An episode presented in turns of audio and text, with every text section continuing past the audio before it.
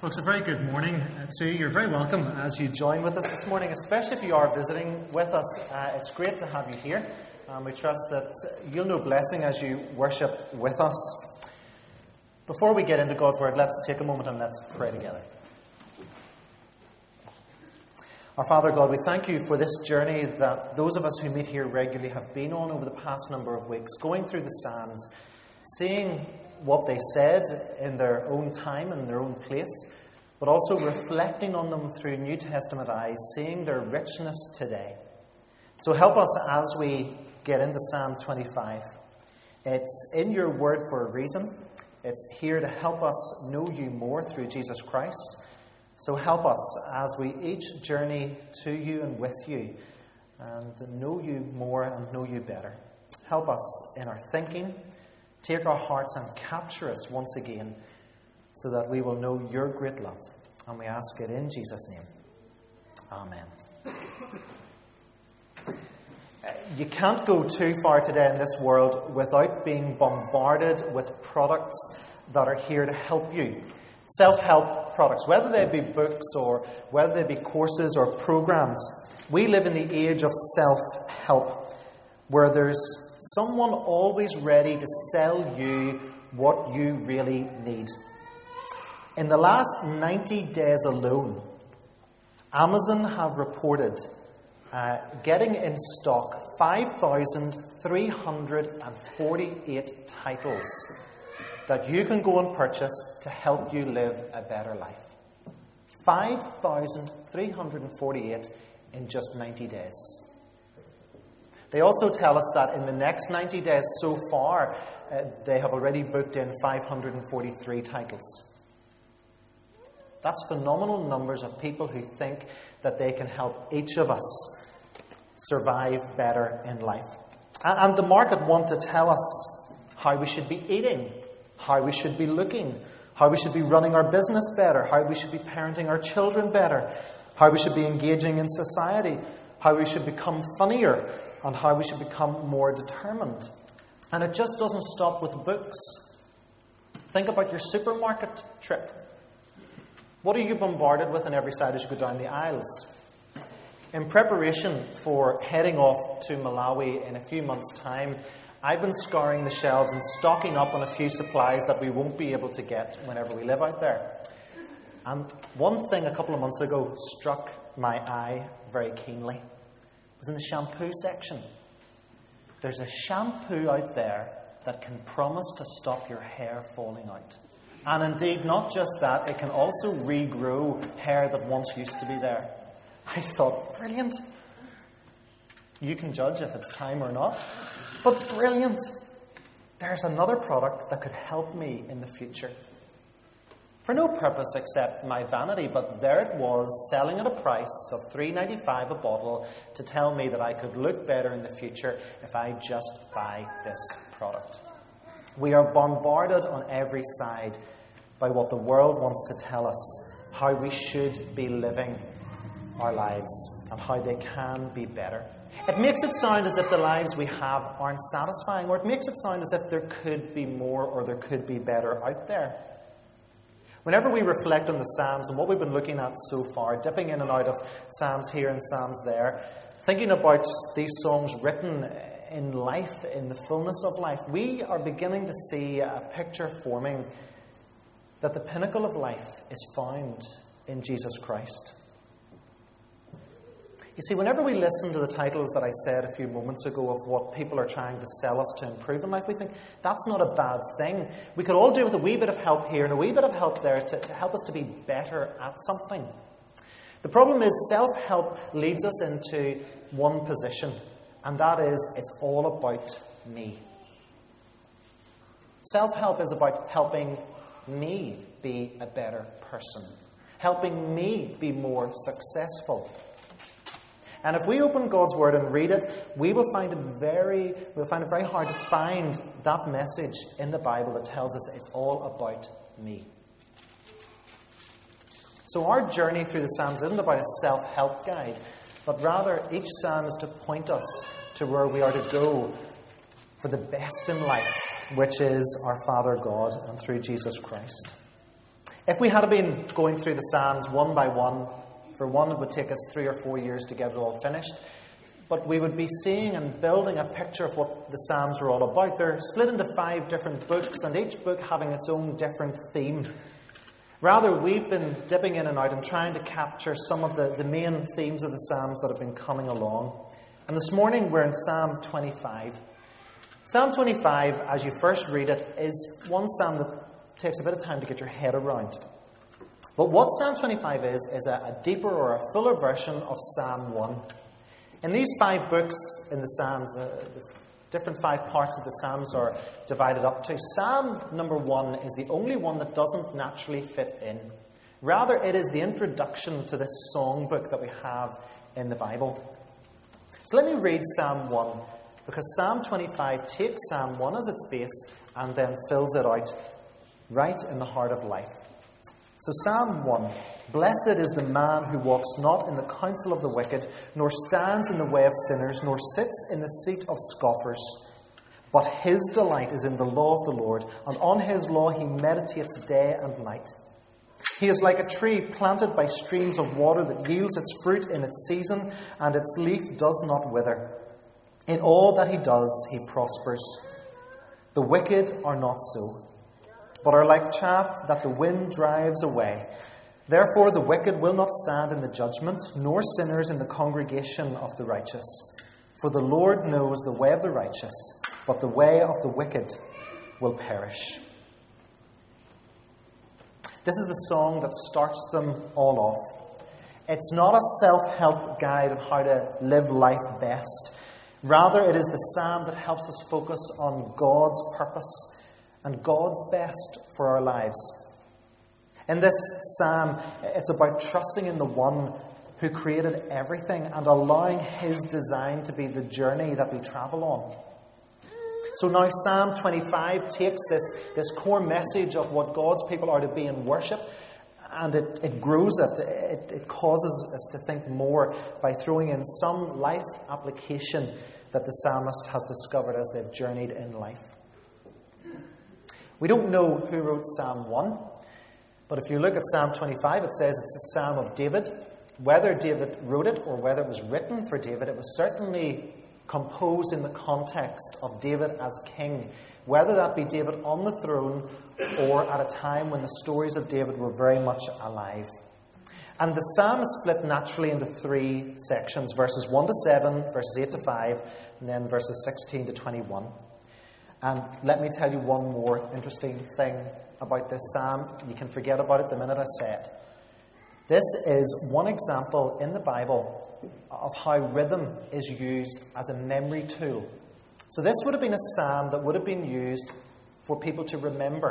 A psalm that they would have learned by rote, and they would have then been able to use it in worship or use it in personal prayer. And what they used was the Hebrew alphabet. So, it is an alphabetic acrostic. Each verse starts with a letter of the Hebrew alphabet. Treasure that away for a, a table quiz at some point.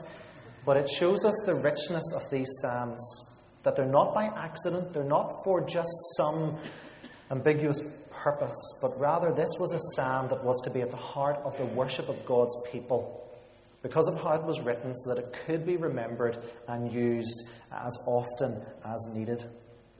So the first section, verses 1 to 7, begins by focusing on the Lord, trusting in Him and waiting expectantly for Him. And then it ends uh, towards the end, verses 6 and 7, with prayer that He, that is God, for His part will remember the one who is singing or praying, but not the rebellions that the one who is worshipping has committed in the past. And in particular, that God will remember His love, His covenant love to the people that He promised them. As you read this uh, first section, it seems like it's a, it's a prayer for the self righteous. Verse 2 asks that whoever is the worshipper is not put to shame, nor are their enemies allowed to triumph over them. It sounds very much from the heart Lord, make me great. Make me above everyone else. Don't put me as the underdog, but make me the top dog. The thinking of a person and their relationship with God is very different from how our culture in the West would practice it. Whenever this has been prayed as, Do not let me be put to shame, nor let my enemies triumph over me, we need to understand that a person's uh, life was so intertwined with their deity that the life of the person reflected on the deity. So, for the person who is praying or worshipping or singing this, what they're saying is, Lord, don't let me put you to shame. Don't let my deeds be the one that let people around look at you and think that you're the bad one. So when they're praying, Lord, do not put me to shame, they're praying, Lord, keep your name holy by keeping me on track with you. Let me not be the one that puts you to shame. So this is a psalm not about self importance, but rather about a vibrant witness of God and how the worshipper desires God above everything else. Verses 4 and 5 then reflect the, the message of Psalm 1. These verses speak of submitting to God and allowing Him to be the guide. And the singers here giving themselves up to all of God's ways. They are saying that they recognize God's ways to be the ways of truth, the ways of hope, and the ways that are better than going it alone. In the New Testament, we can see that God's ways are still the ways of truth, the still the ways of hope, and the ways that are best in this world.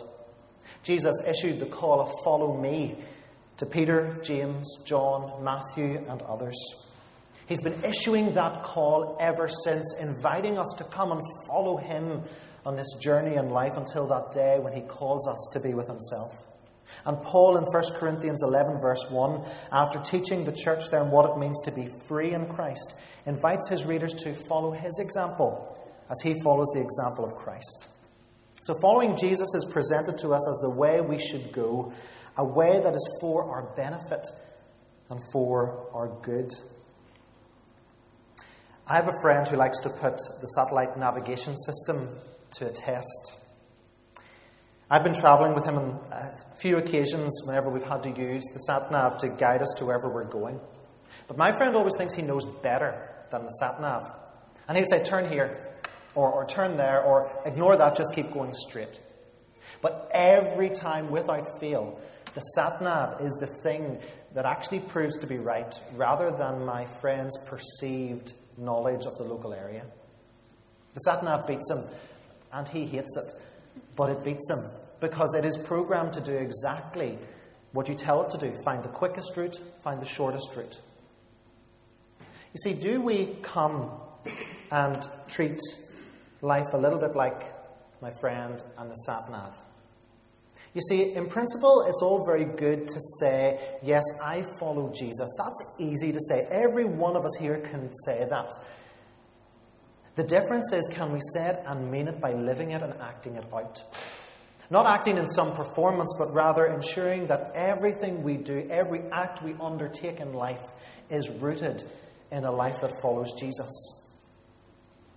Or do we try to be the one that outwits Jesus? Oh no, I know how to do this better. I know the quickest way. I know the best way. I know the successful way. The invitation is to follow Jesus. The psalmist says that there is no other way but to follow and to walk in the paths of God. Which way for you is, in your mind, the better way? Following Jesus or arguing and fighting with him for your way rather than his. Because ultimately, as my friend discovered with the sat nav, Jesus will always win. How do I know this? Because he has won already. He went to a cross, he died, he rose again, so that the punishment of our sins would be cancelled and we would have the relationship with him that would lead us to our Father in heaven. And this leads us into verse 6 and 7 that deal with something that the Psalms don't deal with that very much, and it's that issue of personal sin. The Psalms deal with national sin or, or incorrect ways, but we very seldom get to see the confession of the psalmist's sins. So, in these verses, the psalmist is, is taking his sin seriously. But what he's doing is asking God to separate the sin from the sinner so that the promised love of the Lord will be shown. That God won't just look at both and put them both together, but rather He'll recognize the individual who He has promised to love and he will forgive the sin, separating the two so that there can be love and there can be forgiveness. See, we think of this covenant love as it's described in this psalm. Uh, we will think of it in a moment, uh, but we think of it too loosely. We think of it more like a promise. But before we think about what covenant love is, let's deal with what the psalmist is talking about in 6 and 7 the personal sin that infects us all. See, although those who follow Jesus have been saved from that penalty of sin, that eternity uh, of, of punishment, we are still influenced by the world around us. The world is a sinful place. It always has been since the fall, and it always will be until Jesus comes again. So each day we go into this world, we are influenced heavily by what is going on. And if each of us are honest, as I am honest to you, the temptation comes too strong that I, and if we're all honest, we all fall into sin. We tell a lie, we steal, we gossip, we look at someone in ways that we shouldn't. We place the things of this world as being far more important than a relationship with Jesus Christ. But Paul comes to our help again in Romans 8 35 to 39 that nothing can separate followers of Jesus from the love of God. But if we are guilty of falling into sin, then, like the psalmist, we need to seek God's mercy by asking for his forgiveness. Our salvation is secure and sure. Nothing can take that away from us. But as we journey through life and fall into these pathways of sin, we must confess them. We don't just brush them off, we must take sin seriously. Personal repentance is a serious matter for the disciple of Jesus. It is an act that puts us in our place, but it's not a place where we always feel um, that we're beating ourselves up, where we always feel as if we are to be on uh, all fours on the ground and never being able to, to worship our God in fullness. But rather, the right place that personal repentance brings us to is a place of restoration and mercy as God once again showers his love over us. In this first section, the psalmist is truly acknowledging the characteristics of God and is not done in a way of trying to impress God. It is done in an honest and a truth filled way where God is given his rightful place.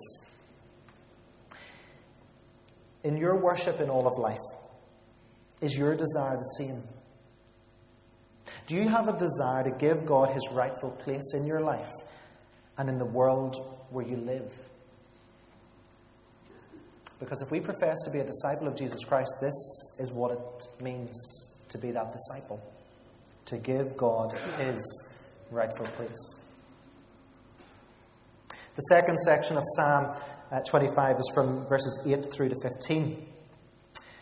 The first section is almost written as a personal prayer to God, a time when you would use it on your own in personal meditation and prayer. The second section comes in the form of, of something more public.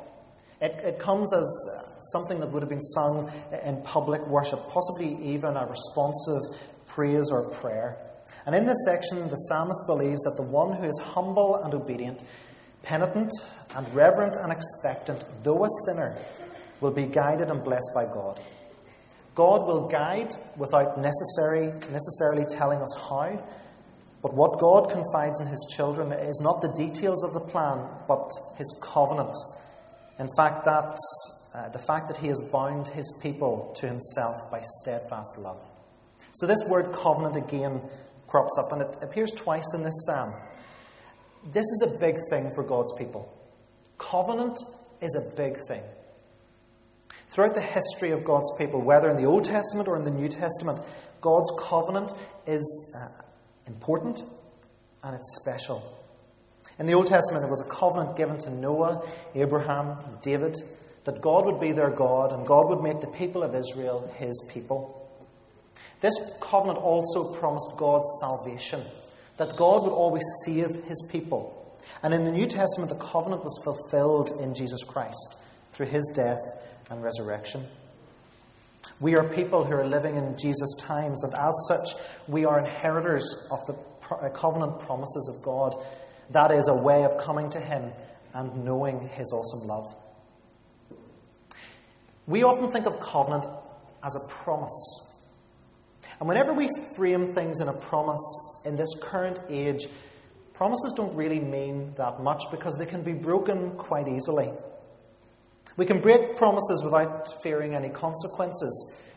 But God's covenant is much more than a promise. And Derek Tidball says this about covenants Covenants are both more personal and more comprehensive than contracts.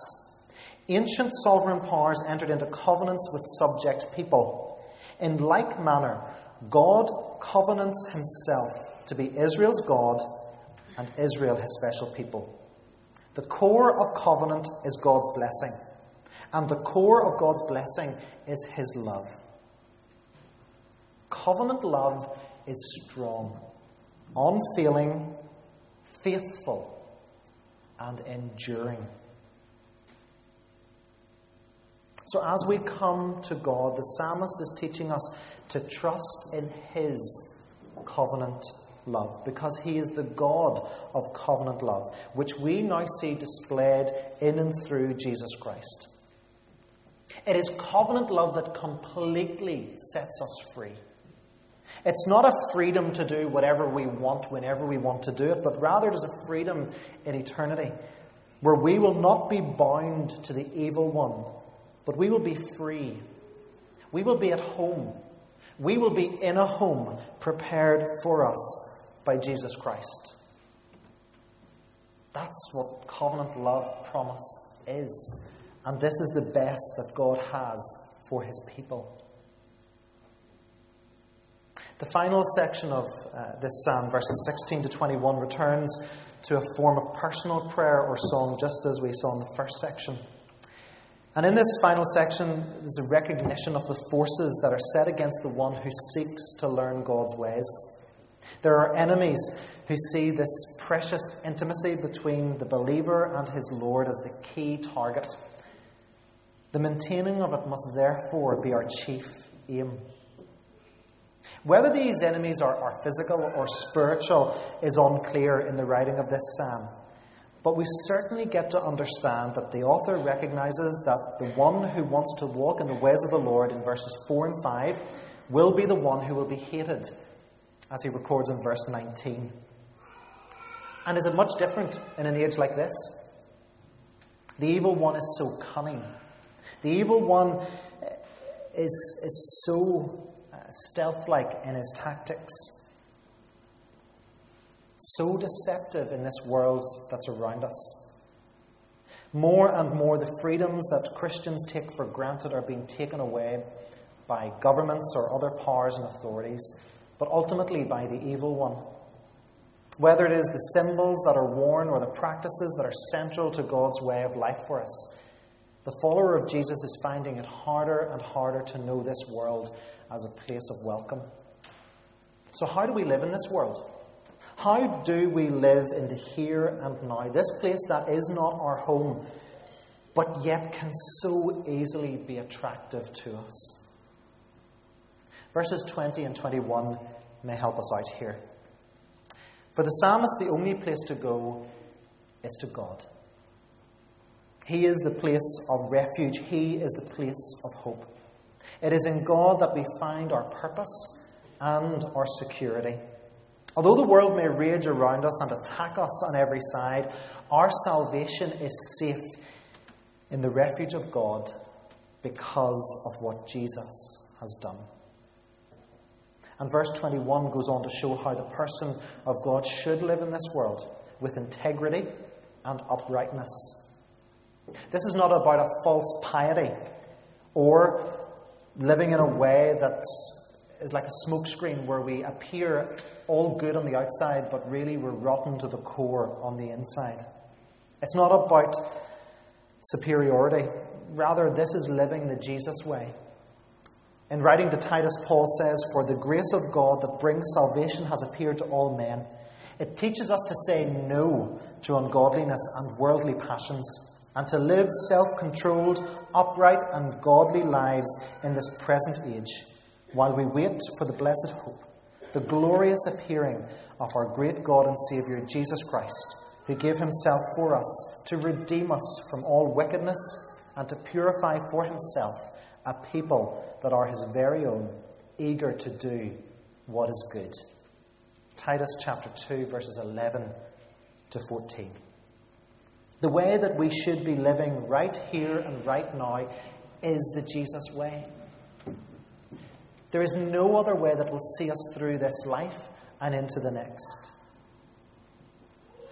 The Jesus life says no to ungodliness and the attractions of this world that would take us away from Him. We are to live self controlled. We are to live honestly and truthful lives. In this way, we will be holding to the truth and we will be walking in the ways that God has for us. And to get us over any question that the Psalms are a self help guide, Psalm 25 finishes, finishes off in verse 22 by taking the nation perspective, asking that God would redeem Israel. The Psalms are not about getting us a spiritual fix, a spiritual high, or just getting us through the next stage in life. The Psalms, like the rest of God's Word and God's ways, are here to help us to live all of life and to live it in its fullness. Throughout the psalm, the psalmist is recognizing both personal and corporate community relationship with God. And we have touched very little on the corporate aspect of that this morning, but Psalm 25 calls us to come before God, to build our personal relationship with Him. It does take time, it takes a lifetime, it does take effort. Effort to break our hunger for having things our way on a daily basis. But what it does do it prepares us for the glories that go beyond this world and into the eternity that is in the presence of God. Are you building your personal relationship with God through Jesus Christ? Or are you looking for a self help way of making it through life?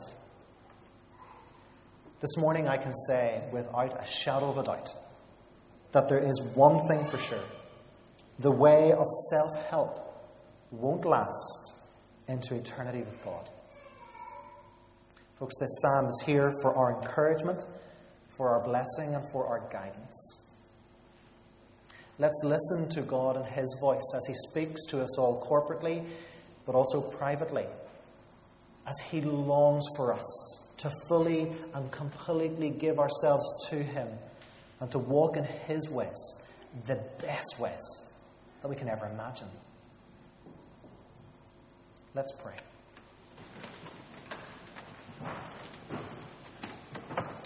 Father, in your wisdom, you have given us this book that we call the Bible.